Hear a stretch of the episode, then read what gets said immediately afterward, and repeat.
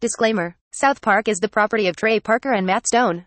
All opinions voiced are our own and not theirs. The following program contains educational coarse language and due to its hilariously inappropriate content should not be listened to by anyone.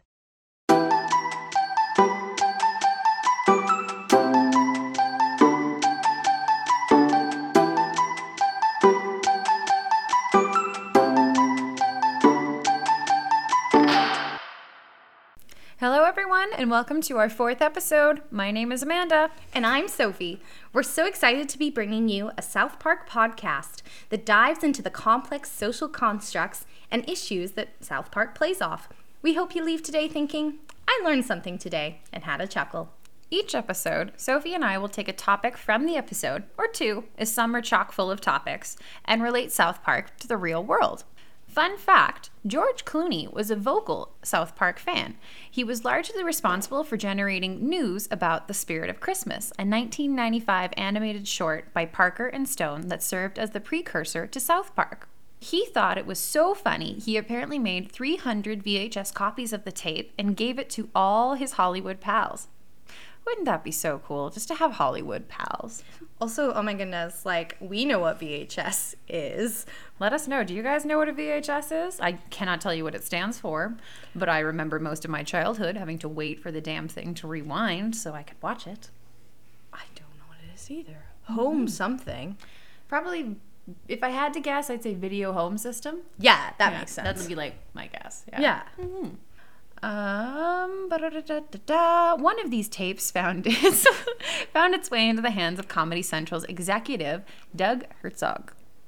Hey, Doug, who thought it was hilarious and gave Trey and Matt the green light to turn the spirit of Christmas into a TV series, and the rest has since become history. Thank you. And we will cover the spirit of Christmas. Probably closer to Christmas.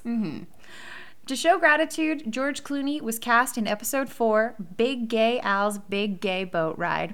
Say that four times fast, as Sparky, Stan's gay dog, where all he does is bark. This episode touches on misconceptions of the LGBTQ 2S plus community. Pausing as we're going to be including 2S in our acronym today, which stands for Two Spirit. In North America, Two Spirit is used by the indigenous peoples to describe their gender, sexual, and spiritual identity as an umbrella term. Two Spirit people have both a male and female spirit within them and are blessed by their Creator to see life through the eyes of both genders. Two Spirit people held significant roles and were an integral part of a tribal social structure. Many held important roles within their tribes, such as chiefs, medicine people, caregivers, protectors, and knowledge keepers. Unfortunately, Canada has a dark history. It's not all Timmies and maple syrup. Colonization and residential schools established gender norms and systematically eradicated any and all teachings and culture through the Catholic Church missionaries, terrible conditions for children, and with any pushback about it being beaten out of you. There are over 6,000 documented deaths. There are many more that were not documented of residential school students as a result of their school experience. The last residential school closed in 1996, a year before this episode came out. So, to recap episode four, Big Gay Al's Big Gay Boat Ride, we find Stan and his new gay dog running away and finding the town's most flamboyant, gayest man, Big Gay Al. South Park cows lose a football game. The football team, not the actual cows that have been featured in previous episodes, against a rival team as Jimbo and Ned fail to sabotage the game. By the song.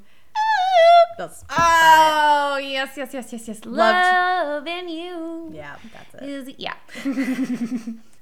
So, Amanda and I cringe at this episode so much because of the misconceptions of the LGBTQ 2S plus community and the encouragement of tolerance. Tolerance being defined as the ability or willingness to tolerate something that one does not necessarily agree with. If you can hear or say the word tolerance without cringing, These are still opinions and misconceptions that are around today, and the creators of South Park satirize people's reactions to open up the conversation. It's kind of ironic too, because we came up with the idea of a South Park podcast on the way back from a sexual health forum that focused on LGBTQ2S plus in healthcare. It was a fantastic forum that focused on why small things like pronouns and inclusive medical forms are important. One presenter told her story of how she had to out herself to her family doctor because the doctor would not stop pushing birth control on her.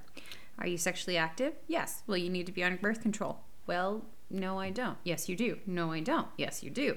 That can make for an awkward conversation. Mm-hmm. So, as we were driving back, we were discussing important world issues and how South Park seemed to have an episode for all of them, and the podcast was born. Ba-dum-bum.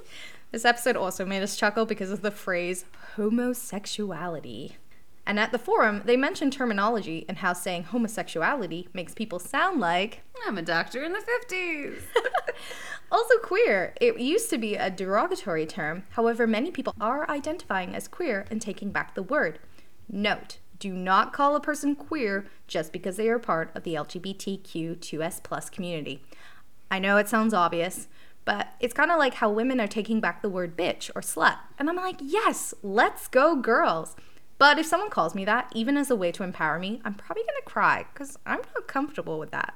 Hmm, it's something that people do when you know someone and you're friends and they know that you feel comfortable with that. If not, just be safe. Stick with another term. Like, hey, friend. Cartoons, when used in a structured setting, can be a useful teaching tool in helping students understand stereotypes and discrimination.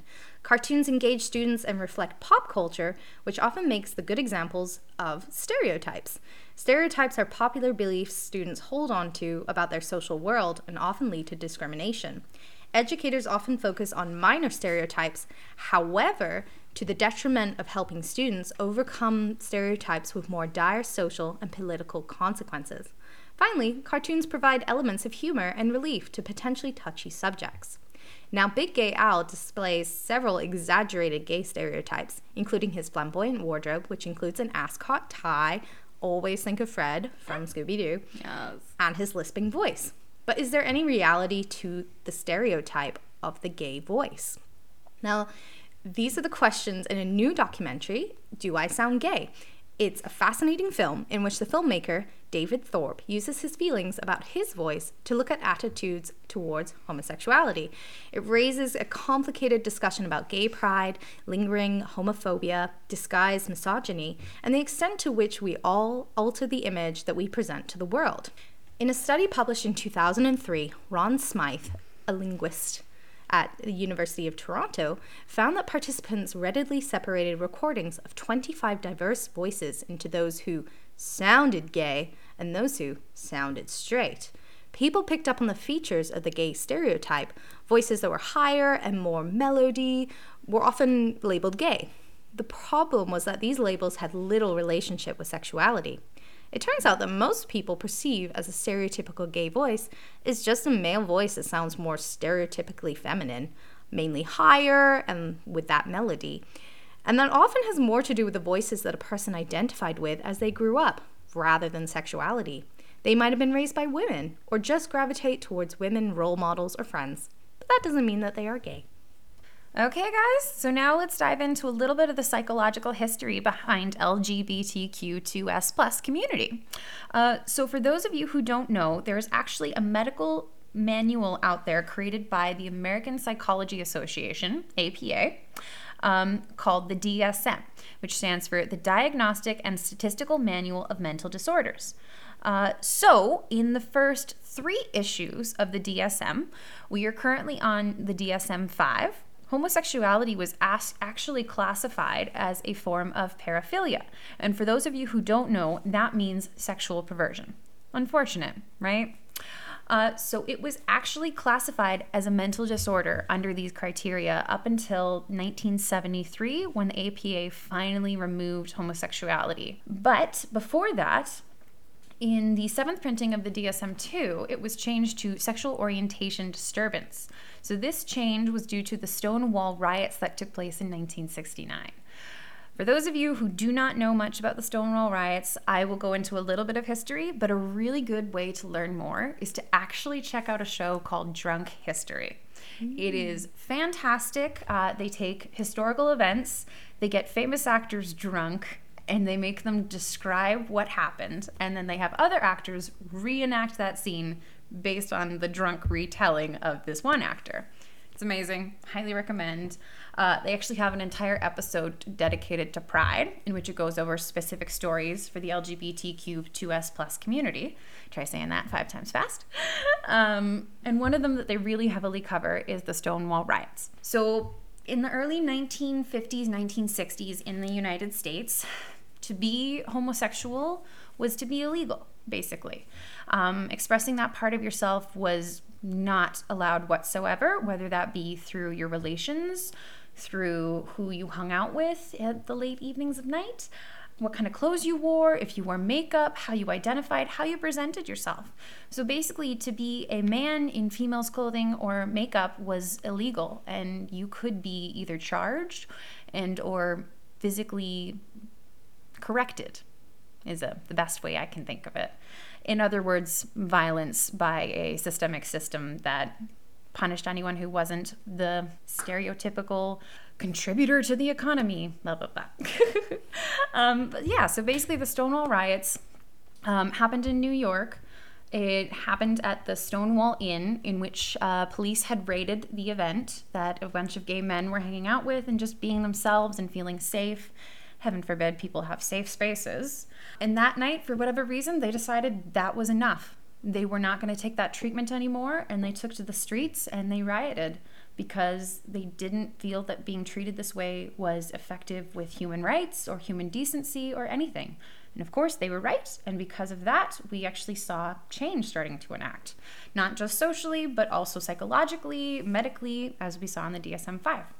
Uh, so, unfortunately, in the DSM 3, we still do see homosexuality in, like, listed as a mental disorder, but it's now slightly changed to an ego dystonic homosexuality, which more focuses on the anxiety that people feel when their sexual orientation doesn't match what they think it should, and feeling the desire to change based on what's happening in society.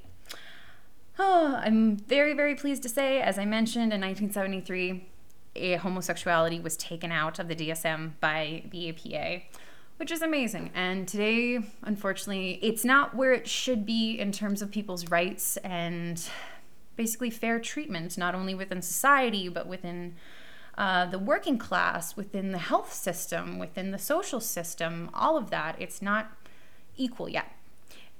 We've come so far, but we still have far to go. Mm-hmm. And it's interesting you were saying about the Stonewall riots and how that was changing in America.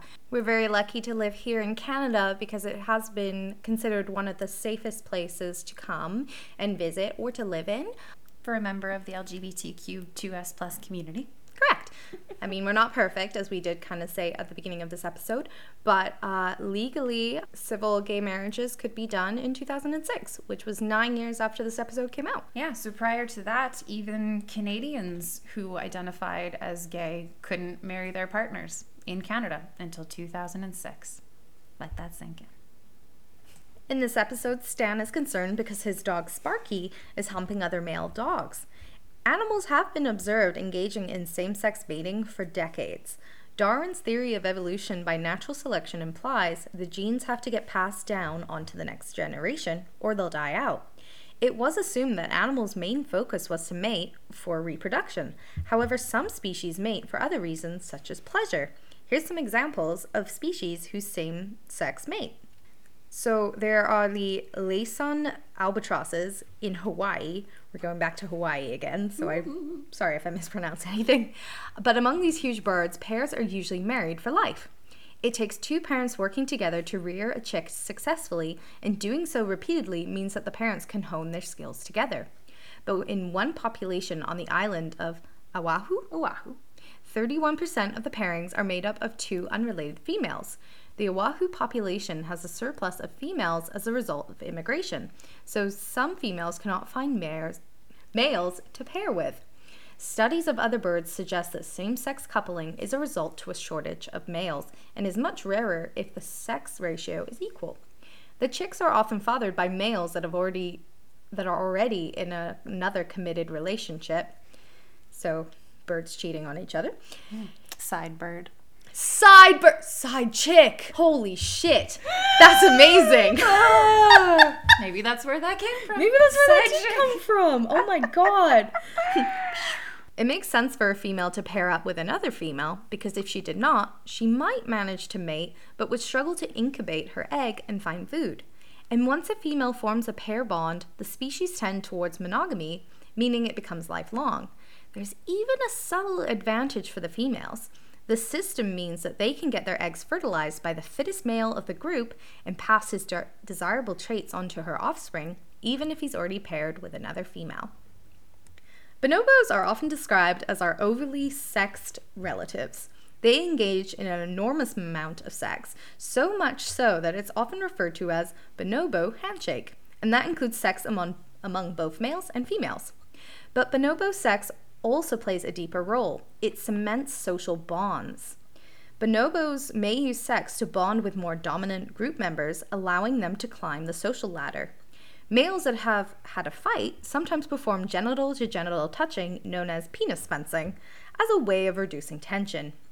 More rarely, they also kiss, perform fellatio, and massage each other's genitals. Even the young comfort each other with hugs and sex. Bonobos show that sexual behavior can be more than just reproduction. The bonobos and the albatrosses might be best described as bisexual, as they switch easily between same sex and opposite sex. Only two species have been observed showing a same sex preference for life, even when partners of the opposite sex are available. So, of course, one of them is humans, but this one I had no clue. If you could think of any animal that would prefer same sex, even when the other sex is available, what could you think of?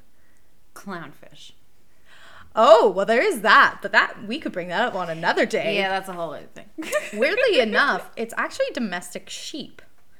So, in flocks of sheep, up to 8% of the males prefer other males even when fertile females are around.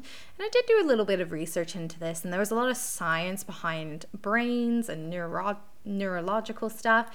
But it's just interesting that domesticated sheep they're not sure about wild sheep, but domesticated sheep, a lot of them would prefer, males would prefer other males.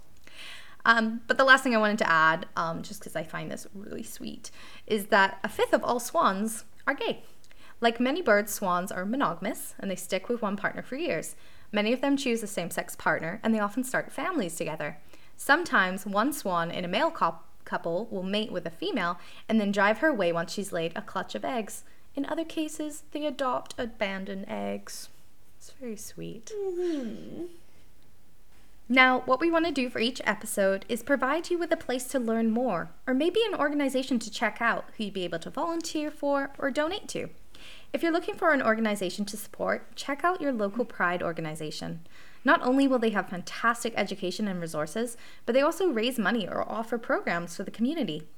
Being an ally is so important, but remember to step back and let others hold the microphone. Support LGBTQ 2S plus friendly businesses, or better yet, buy from ones that are owned by members of the community and normalize pronouns. If you're part of the community, know you're loved, and we hope our podcast can be a safe place for you. Because you are who you are, and there's nothing wrong with that. So, Sophie and I have been coworkers for many years. That's how we started this lovely podcast. Um, and we were explaining to another coworker of ours uh, about how why organizations exist in which LGBTQ2S plus youth can escape their home situations and have a safe space to go. So we were nonchalantly talking about this one day as just an unfortunate fact of life at the current moment. And our coworker piped in asking us what exactly we were talking about because he had never heard of that. And it's so sweet because we explained that be it religion, be it opinions. Uh, sometimes parents will choose to basically kick out their child out of the house because of their preference.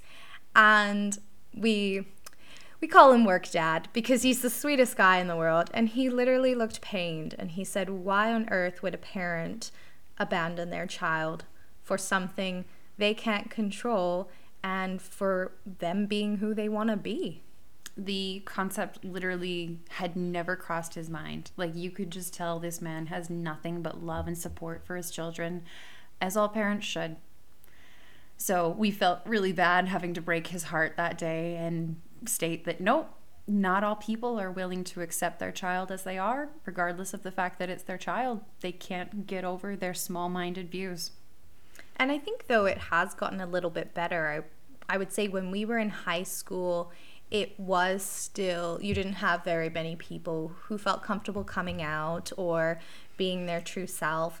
Um, but it's really nice now, us being in our, oh goodness, we're in our late 20s now. I was about to say early 20s, but We're in mid 20s. Mid-twenties. Let me hold on to that.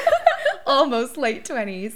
And it's just really nice to see everyone being who they are and just just flourishing. It's really lovely. Mhm. and accepted and celebrated within their communities. Like it's so beautiful. All right, time to talk about our favorite part of the episode. Starting with you, Amanda. What's your favorite part? Well, as per usual, it's where Kenny's killed. And as we know in this episode, he's simply trying to play football. Like, can Kenny not just live a normal life? And he gets his arms ripped off and completely ripped apart. That team was like, I don't know, on steroids or something. Like they were just like vicious as hell.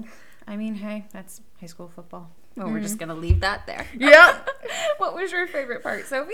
Well, a great segue because I really like the part where they're in class with Mr. Garrison and Stan is not prepared and he basically makes something up on the spot and Mr. Garrison gives him like a really good grade and Cartman's like what the hell and he's like well you know he's the star footballer and like you know we we got to give the the sports teams like better grades and stuff which is so relatable as someone who's into the arts but also too I would say the two parts with Jesus, Jesus and pals, wherein um, Stan calls him and he's like, "Oh my goodness, yes, I've been wanting to tell everyone my true thoughts on this subject," and then they cut him to advertisements. and then the part because you forget in South Park that Jesus is a character. But of course, people are still like praying to him. And so it's the part where Jimbo is at the football game and he's like, Please, Jesus, let us win. And Jesus is like, on the stands with him and he's like, "Oh my god, leave me alone." and I feel like he totally would be like that if he mm-hmm. was around today. Oh, absolutely. Like just people asking for the most silly stuff. It's like, you know, there's world hunger, right? Like, I'm just here to live. Mm-hmm. We hope you enjoyed today's episode. We will be putting out episodes weekly wherever you listen to podcasts. You can find us on Twitter and Instagram. Our handle is at two female prime ministers. Reach out and let us know what you liked, how we can improve, and share us with your friends. We hope you listened to our show today and thought, you know, I learned something today. Bye. Loving you.